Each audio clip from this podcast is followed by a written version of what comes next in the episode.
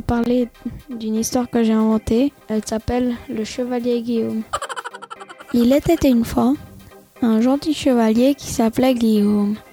Il avait toutes les qualités. Personne l'embêtait à part un vilain squelette. Une fois, il était au royaume et le squelette terrorisait tout le monde. Guillaume alla alors chez un sorcier qui lui donna une potion magique. Celle-ci, lorsqu'elle est appliquée sur la tête de quelqu'un, fait disparaître la personne. Un jour, le squelette partit dans la grotte hantée pour se reposer. Le chevalier Guillaume, avec son cheval, le suivit dans la grotte hantée. Dès que le squelette le vit, celui-ci sortit son épée en os. Guillaume lui coupa les deux bras et les deux jambes. Mais le squelette arrivait à se recomposer en remettant ses os. Guillaume dit alors Ah oui, c'est vrai, le sorcier m'a donné une potion magique. Il ouvrit la bouteille et dit la formule magique. Abracadabra. Il gicla la bouteille sur le squelette, qui disparut aussitôt.